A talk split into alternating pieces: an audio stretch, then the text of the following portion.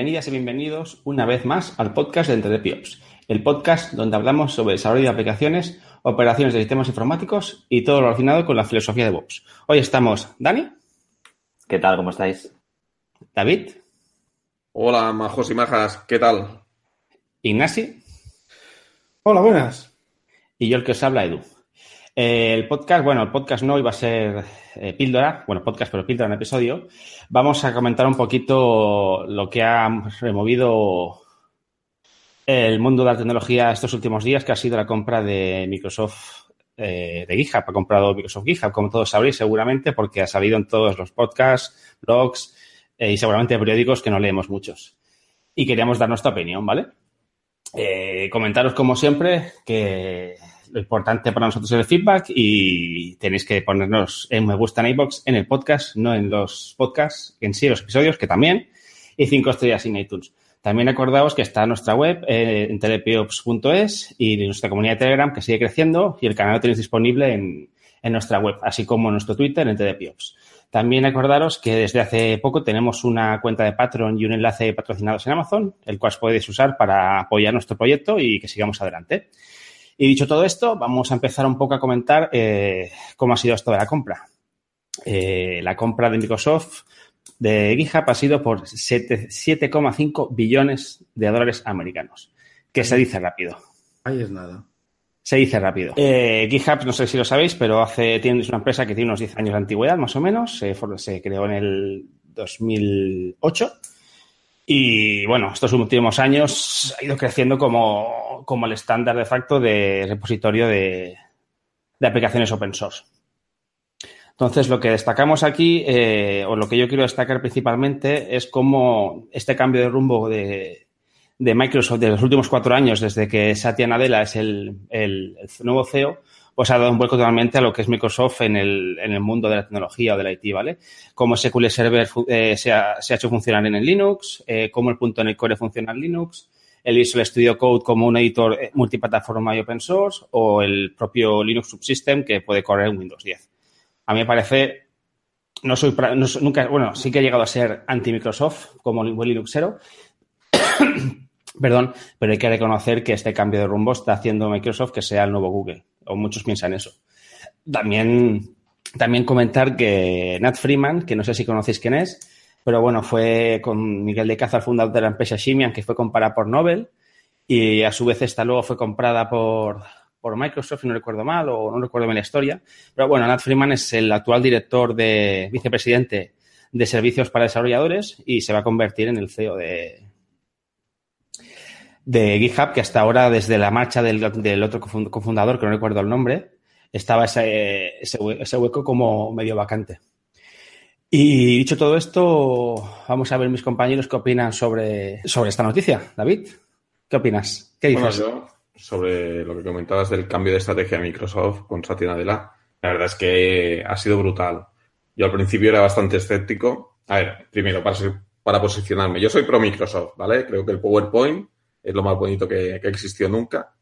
Y como que no los, pues bueno, todo lo que genera Microsoft, la verdad es que de, por a coñas el Windows 10 creo que es un gran sistema operativo, de hecho es mi sistema operativo de escritorio.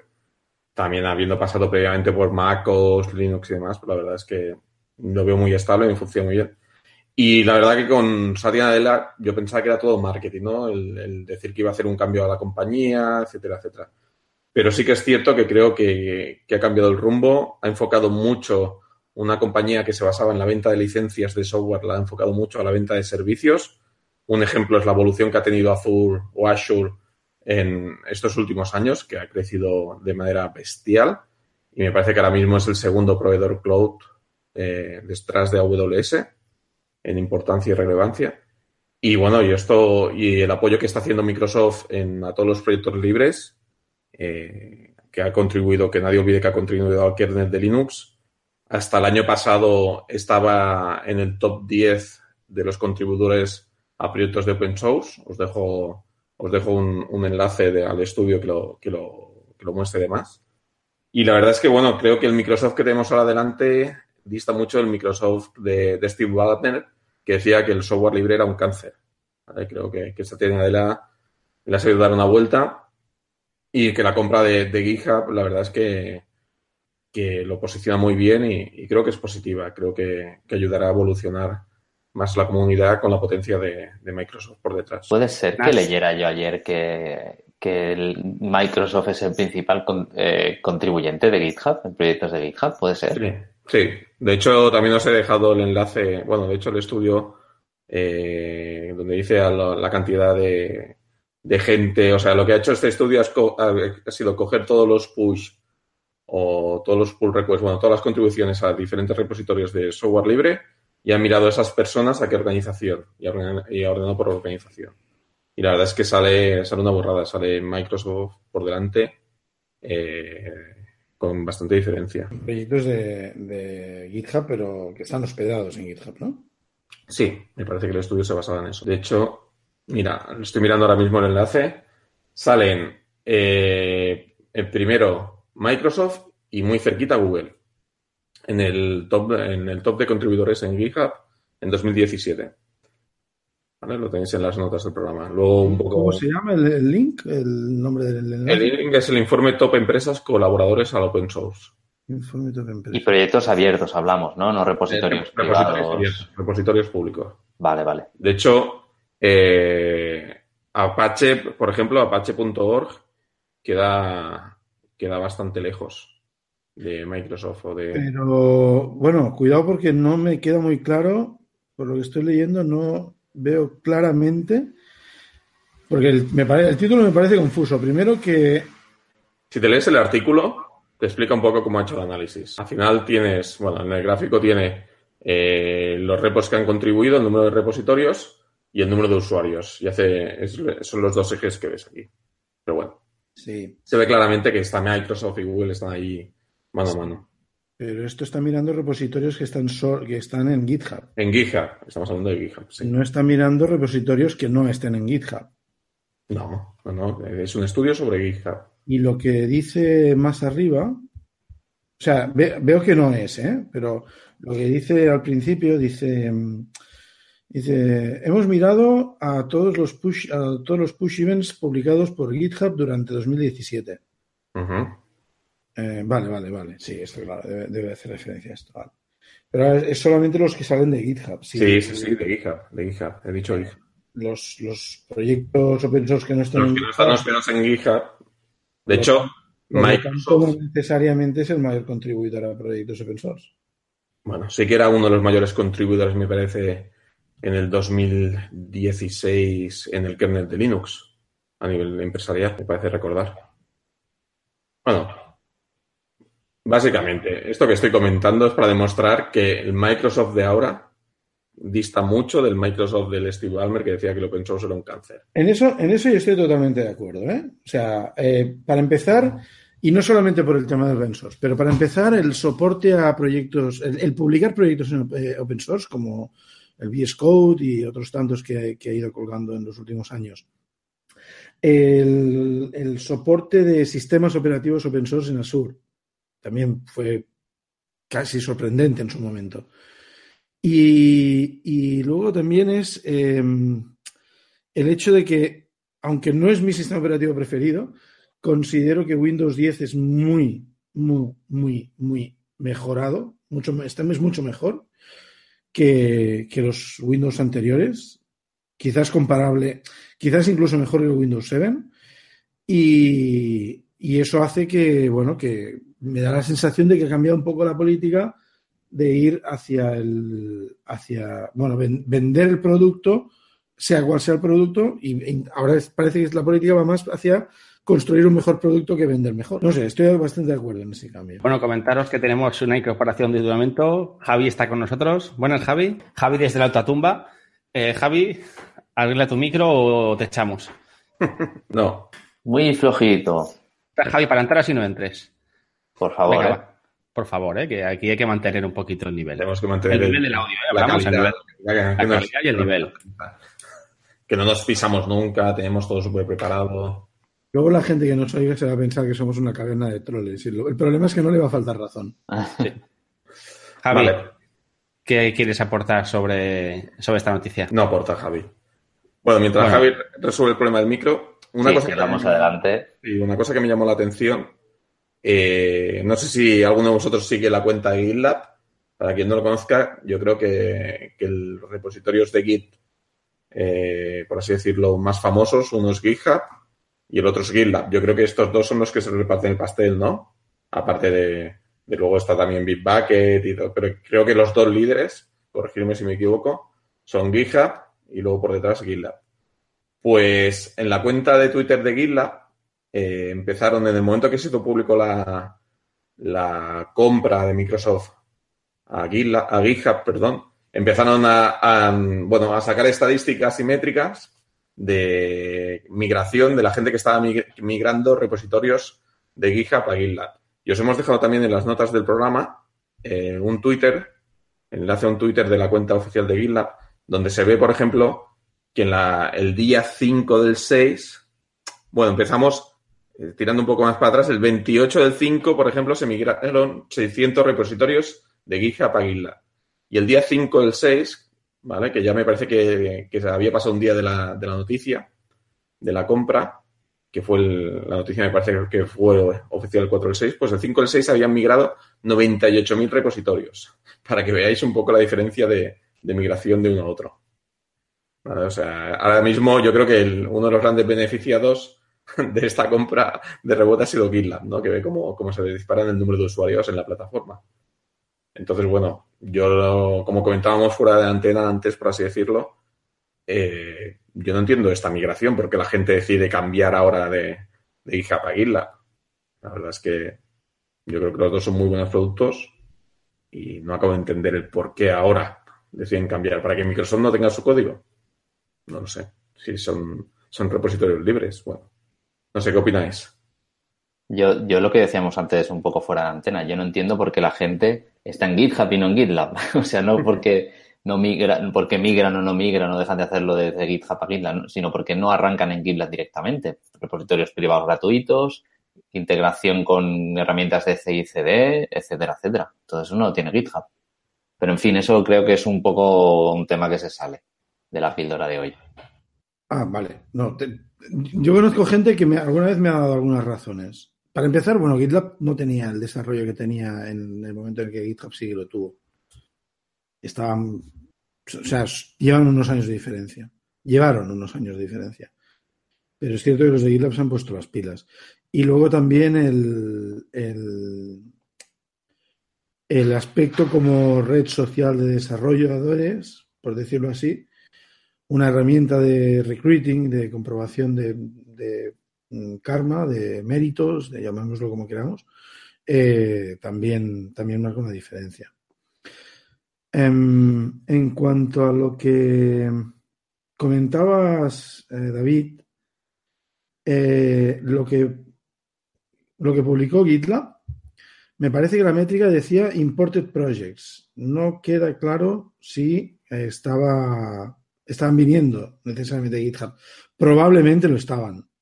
Todo lo parecería indicar. Pero ellos no decían eso exactamente. creo. El gráfico pone GitHub Imports. GitHub Imports. Sí, o sea, creo que es bastante. El que yo vi ponía Imported Projects. Bueno, el que hemos enlazado es, bueno, el texto pone eh, GitHub Imports to GitLab. Y de hecho hay un hashtag que se ha hecho bastante famoso que es Moving to GitLab. ¿Vale? Que, que si lo buscáis es un poco todo el movimiento que se ha generado Twitter de la gente quejándose y diciendo que salían de GitHub por esta compra. Y el gráfico que os enlazamos es hecho. Y los datos que os he dado son importación de GitHub a GitLab. Ahí te muestro una gráfica. Parece que hemos perdido a, Sí. a Nach. Se está importando también a GitLab. Mientras- Vuelve Nach. moviendo repositorios. Mientras vuelve Nach, Javi parece que ha vuelto de la tumba y quiere, quiere comentar algo. Javi. Parece que Javi tampoco está aquí. Vaya. Dios, ¿qué está pasando? Dos. Vamos bien, vamos Están bien. moviendo repositorios por la red ahí. Yo creo que Richard Stallman nos, nos está maldiciendo por haber dicho que Microsoft es guay ahora. Di que sí, hombre. Y Office es lo mejor, el PowerPoint es lo más. Yo la verdad, eh, a mí el hecho de que Microsoft compre GitHub no me, no me va a hacer mirar ningún repositorio de momento. Más adelante quizás el servicio es es mejor, el producto se convierte en un game changer, pues diré, hostia, pues voy a meter mi código, lo que tenga, tampoco tengo mucha cosa en, en, GitLab, pero de momento yo voy a mantener mi cuenta tal y como está. Eso sí, tengo cuenta en GitLab, pero de momento no hay nada. No hay contribuciones mías a este proyecto.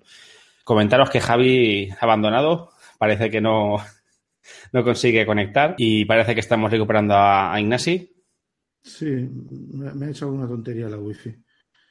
La wifi, la siempre es culpa de la wifi. No, hombre, esto, con el cable, esto, con el cable, no pasa. No, he sido yo que te he baneado. Como no me gusta lo que decías, te he colgado. ¿Y qué estabas diciendo, Nach, cuando te has caído? ¿En qué? No sé dónde me he quedado. Básicamente que había otro enlace que, que mostraba una gráfica por el estilo de Bitbucket, pero creo que las cantidades eran mucho menores que en GitLab. O sea, Bitbucket no se está yendo tanto la gente. Mm, se está yendo más que antes, pero yo creo que no tanto. No, me he fijado ahora en el número. Ahora lo miro y lo, ¿Qué creéis que hará Microsoft con las herramientas de, ¿cómo se llama la suya de, de, gestión de, cambios? El Team Foundation Server. El Team Foundation, eso. ¿Qué eh, creéis que las va a discontinuar a largo plazo, a medio plazo? Yo supongo, creo que ellos soportan Git por debajo como, como control de versiones al margen de la implementación propia de, que ellos tienen. Yo supongo que es un producto que tienen, que tendrá muchos usuarios, que seguirán manteniendo, pero después de la compra de GitHub supongo que intentan buscar una convergencia y, y tener un producto único. No creo que tengan tan, que no les interesa a largo plazo tener dos funciones. La verdad, como comentaba antes Ignasi, eh, la verdad que GitLab se ha puesto mucho las pilas, mucho las pilas, comparado con lo que es GitHub y, sí que es verdad que es muy interesante. Tiene GitHub apuesta más por un marketplace con servicios agregados, con los servicios de integración continua que son servicios de terceros que se integran con ellos y GitLab tiene solución más global que para, para, empezar, cuando necesitas una herramienta que te dé todo lo que un desarrollador, una startup podría necesitar, pues es una buena elección, la verdad. Porque no necesitas montar nada más, simplemente coger, la, coger el GitLab y, hacerte un despliegue en, tus, en, tus, en tus servidores o en, o en tu nube, donde tú quieras. A ver si. Usar su servicio privado. A ver si alguno de vosotros lo sabe. Me parece que GitLab es más barato que GitHub, ¿no? Por la parte privada. Yo la verdad no he analizado precios. Lo que sí que es verdad que aprovechando el tirón de, del hashtag y de este movimiento de Moving to, GitLab, han hecho un recorte de precios bastante bestia en sus planes, sus planes, planes premium. Con la intención de ganar, supongo que es ganar más, más, más masa crítica de usuarios. Que bueno, al final es una guerra de precios y de, y de, y de funcionalidades. Como aquí nada, nada, duros que cuatro pesetas. Javi parece que ha vuelto a intentarlo. Y Nasi también quiere hablar. Vamos a dar el pie a Nasi y luego veremos si Javi acaba de entrar o no. Entra, entra Javi, entra Javi mejor. Javi. Javi, nos oyes. Invocamos. Oigo, oigo una cosa muy flojita, muy lejos. Yo no oigo nada. Javi, vete a dormir. El mute. Uy, prueba uno. Ha dicho algo. Vale. Eh, y aquí está Javi. Bravo, un aplauso, un aplauso. ¡Uh! Tercer intento una mesa de mezcla y tres micrófonos no es bueno. Te estás equivocando el micrófono. Eh, no, cada vez que cambiaba, cambiaba también la configuración y me equivocaba dos y tres veces, ¿vale? Dejémoslo. Piensa, en aplicar el concepto para grabar el podcast. La filosofía X. Bueno, eh, danos un poquito tu, punto de Más vista. Que nada porque me, estaba mordiendo, porque he llegado ya hace mucho rato entre, y con el tema de los micrófonos no he podido hablar, pero quiero comentar un tema que se ha comentado. De Microsoft parece que es bueno. A mí me gustaría eh, ver la perspectiva histórica. Es decir, si Microsoft en un momento fue Balmer, ¿qué pasará cuando Sadela deje el puesto y vuelva algo que sea como Balmer? ¿Pegará una patada a GitHub? Ese es el miedo que tengo yo. Porque tenemos que pensar que si no van a sacar dinero de ahí, no hay ninguna razón para mantenerlo. Entonces, eh, delante de eso, podría pasar cualquier cosa. Es decir, no me fío de Microsoft como la empresa que es porque las veces que, que le ha interesado ha pegado a la patada a los productos o ha comprado empresas o lo que sea. Pero mm, digamos que GitHub también era una empresa, pero al menos mm, no había nada malo en ella, más o menos. Sí, pero eso es una cosa que se ha discutido mucho. De hecho, hay un enlace hay un enlace en, el, en la lista de links que lleva un artículo que discute precisamente a la gente que está difundiendo, está diciendo cosas como estas, ¿no? Que, oye, cuidado que cuando ahora que GitHub es de Microsoft, a ver qué va a hacer Microsoft o qué puede hacer en el futuro. Pero es que tampoco tienes ninguna garantía de que no entre alguien como Steve Ballmer y se convierta, se convirtiese en CEO de GitHub, aunque Microsoft no lo hubiera comprado. Correcto, pero entonces perdió todo el negocio. GitHub solamente, eh, solamente es lo que conocemos. En cambio, Microsoft, ahora me compro me voy a comprar este sombrero tan bonito, ahí, pues ya no me gusta y lo puede tirar porque el negocio principal de Microsoft no es GitHub. Bueno, en, el artículo, en el artículo, como digo, hay, muchas razones. La que yo te he dado ahora es, solo una. Hay, hay más. Espera que David quiere decir algo.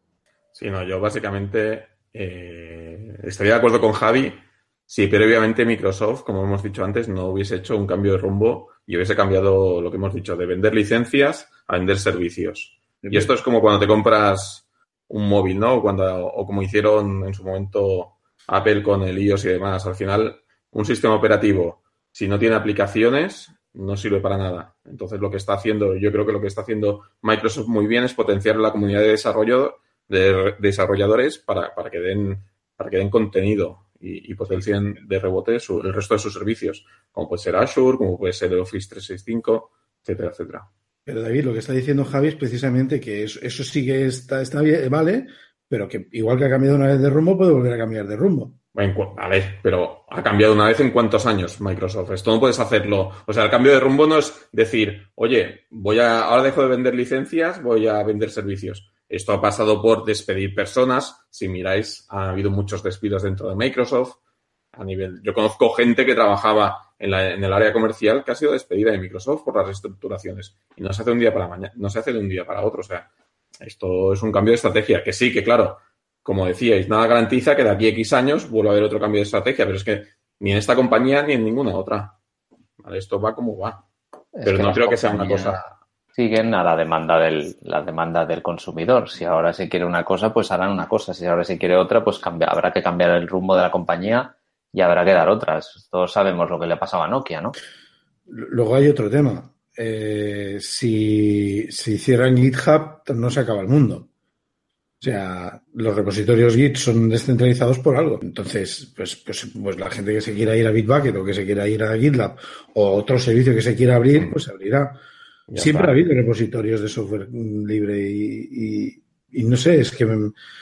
A ver, yo entiendo la, preocupación, la comprendo, porque yo también la sentí en el momento en el que me enteré de la noticia.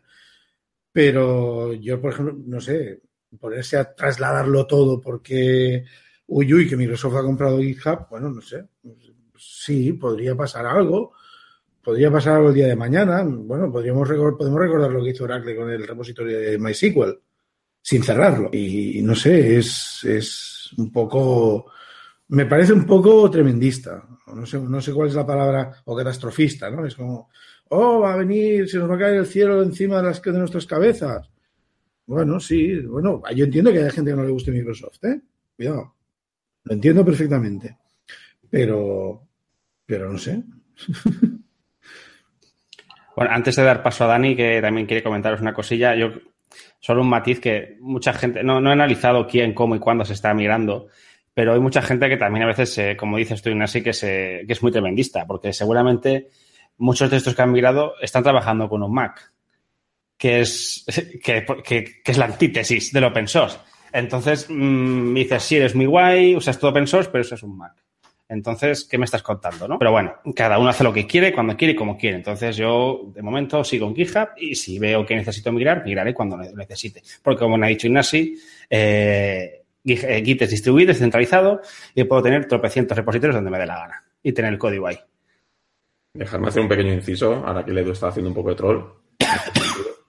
Esto me recuerda como cuando vas a, cuando vamos a la FOSDEM y más de la mitad de los, de los ponentes y asistentes llevan todos Macs. Muy bien, campeones.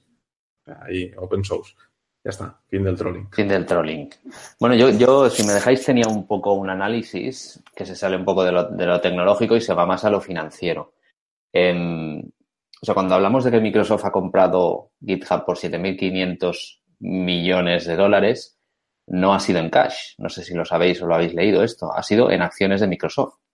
Es decir, le han dado a los propietarios de GitHub 7.500 acciones en Microsoft por valor de 7.500 dólares. Ahora bien, eh, los analistas lo que dicen es que Microsoft, o sea, que la compañía, o sea, que GitHub estaba valorada en 2.000 o 3.000 millones de dólares. Por lo tanto, ha habido un sobrepago, una, una exageración, o sea, el doble o según cómo evalúes, el triple incluso. ¿Por qué ha pasado eso? Bueno, pues eh, como incluyen un análisis financiero que se que, vamos a dejar en, la lista de links, esto parece que ha ocurrido porque Microsoft está, se considera que está sobrevalorada en este momento. O sea, si tu stock está sobrevalorado, no te, no te, interesa, no te cuesta tanto hacer un sobrepago para comprar o para adquirir otra compañía, ¿no? Porque sabes que, bueno, que es dinero gratis que has sacado. Para que os hagáis la idea, una, una métrica de las compañías que cotizan en bolsa es el, el PER, que se llama PR, que es el Price Earning Ratio, que básicamente es los beneficios que da una empresa netos cada año respecto a su capitalización bursátil. Eso se divide, da un número que típicamente lo podemos entender como la cantidad de años que deberían pasar en, eh, para que, habiendo comprado una compañía y, y, nutriéndose de las ganancias de esa compañía, yo recuperara la inversión. Y se considera que para las compañías que cotizan en bolsa, un PER normal sería entre 15 y 25. Es decir, si yo compro esa compañía, entre 15 y 25 años después habré recuperado la inversión. Y para las tecnológicas se considera un poco más para 25, ¿no? Porque como, bueno, como tienen más crecimiento teóricamente, etcétera, pues para que os hagáis a la idea, Microsoft ahora mismo tiene un PER cercano al, o, que pasa un poco del 80. ¿eh? Para que os hagáis a la idea de la sobrevaloración de la que estaríamos hablando. O sea, estaríamos hablando de entre dos y tres veces, o sea, casi tres veces eh, más valor del que actualmente se le da. Es decir, que si los, los que han recibido las acciones, los, los ex eh, propietarios de GitHub, eh, no ven, como no vendan rápido, se pueden arriesgar a una pérdida de valor en las acciones de Microsoft de hasta un, de hasta dos, de hasta dos tercios, ¿no? Por poner en contexto también, fijaos, Amazon, lo estoy mirando aquí ahora, tiene un PER de 213 y Netflix tiene un PER de 246. Eso, esos PERs tan altos, que son centenares de años en recuperar la inversión, lo cual es absurdo, son así porque en realidad lo que estamos es preveyendo que habrá un crecimiento brutal, que en el caso de Amazon y Netflix se va cumpliendo, ¿no? Pero lo que dicen también los analistas es que en el, eh, aplicar eso en el caso, al caso de Microsoft, que es una compañía con unos ingresos ya muy estables, que tiene muchísimos años, etcétera, que no tiene sentido. Aunque, aunque podríamos hablar de que su, su entrada en el mundo del cloud, pues puede, de alguna manera disparar esos beneficios también. Así que todo es un poco ambiguo. Pero quedaos con eso, o sea, que al final no han recibido cash los, los antiguos propietarios de GitHub. Los accionistas de GitHub han recibido stocks. Y según he leído, todavía no se había efectuado, ¿no? La, no se había hecho efectivo la, la venta. O sea, se había llegado a un acuerdo, pero me parece que iban a hacerse efectivo a final de año. Me ha parecido leer. Sí, estas cosas se suelen comunicar antes de. Se, se comunica el acuerdo, pero claro, no es. Eh, eh, no es efectiva la. Claro, yo entiendo que los 7.500 millones serán a valor de la acción de Microsoft en el momento que se ejecute la compra, porque si no, vaya timo. Te vendo ahora no sé cuántas acciones de. Pues te doy a cambio de no sé cuántas acciones de Microsoft que ahora valen esto, pero en el futuro pueden valer otra cosa, ¿no? Pues sería un, mal negocio. Y, eh, Javi, ¿quieres decir tú algo? No, no. solamente estaba troleando al troll. Ah, vale. Eh, hay, hay una última cosa. Perdón, un segundo. Una cosa que, que, también he leído en un artículo que está en, el, en, la lista de enlaces, que decía que es que mm, hay que tener en cuenta también la situación de GitHub. Se ve que GitHub no estaba demasiado bien en cuanto a flujo económico y que además eh, algunas cosas que habían pasado en los últimos años les habían causado algún problemilla. Creo que hubo un problema de acoso sexual, unas denuncias en 2014 creo que fue o así, y alguna otra historia también les estaba pegando un poco de bajón. Y, y en, este artículo que menciono ahora, principalmente lo que venía a decir es, bueno, si no lo hubiera comprado Microsoft, ¿quién lo habría comprado? Y empieza a buscar un poco, pues, pues qué pasaría si lo hubiese comprado Apple. Muy poco, ¿eh? No, tampoco hace ciencia ficción, pero habla de lo que hubiese pasado si lo hubiera comprado Apple o Amazon o empresas de este estilo. Y está, está bastante interesante, está curioso. Bueno, y con esto ya creo que nos hablaremos mucho más, porque era, esto era una píldora y no queremos convertir píldoras en episodios encubiertos como nos ha pasado alguna vez. Solo hacer un último matiz que no sé si sabéis, pero Microsoft ha tenido un gesto con David y ha hecho un PowerPoint público explicando un poco la compra y, y dando unos detalles en, resumidos de, cómo ha ido la operación, que también ponemos en las notas de, de, de esta píldora. Y bueno, y con esto cerramos el cerramos ya. Recordaros de, volvemos a insistir en que nos valoréis con cinco estrellas en iTunes y me gusta en iBox para poder darnos visibilidad. Os recordamos una vez más que nuestra web es entdpiops.es, que está disponible en nuestra comunidad Telegram y también estamos en Twitter en tdpiops. Y llegado esto, nos despedimos. Eh, Dani. Hasta la próxima. David. Qué bonito es el PowerPoint. Hasta luego. Ignasi. Hasta la siguiente. Javi, si sigues ahí. Estoy, estoy. Hasta luego. Through the centuries, the endless string of memories. Through the progress and the waste. Still the rivers flow, the sun will blow, the seeds will grow, the wind will come and blow it all away are just a memory replaced.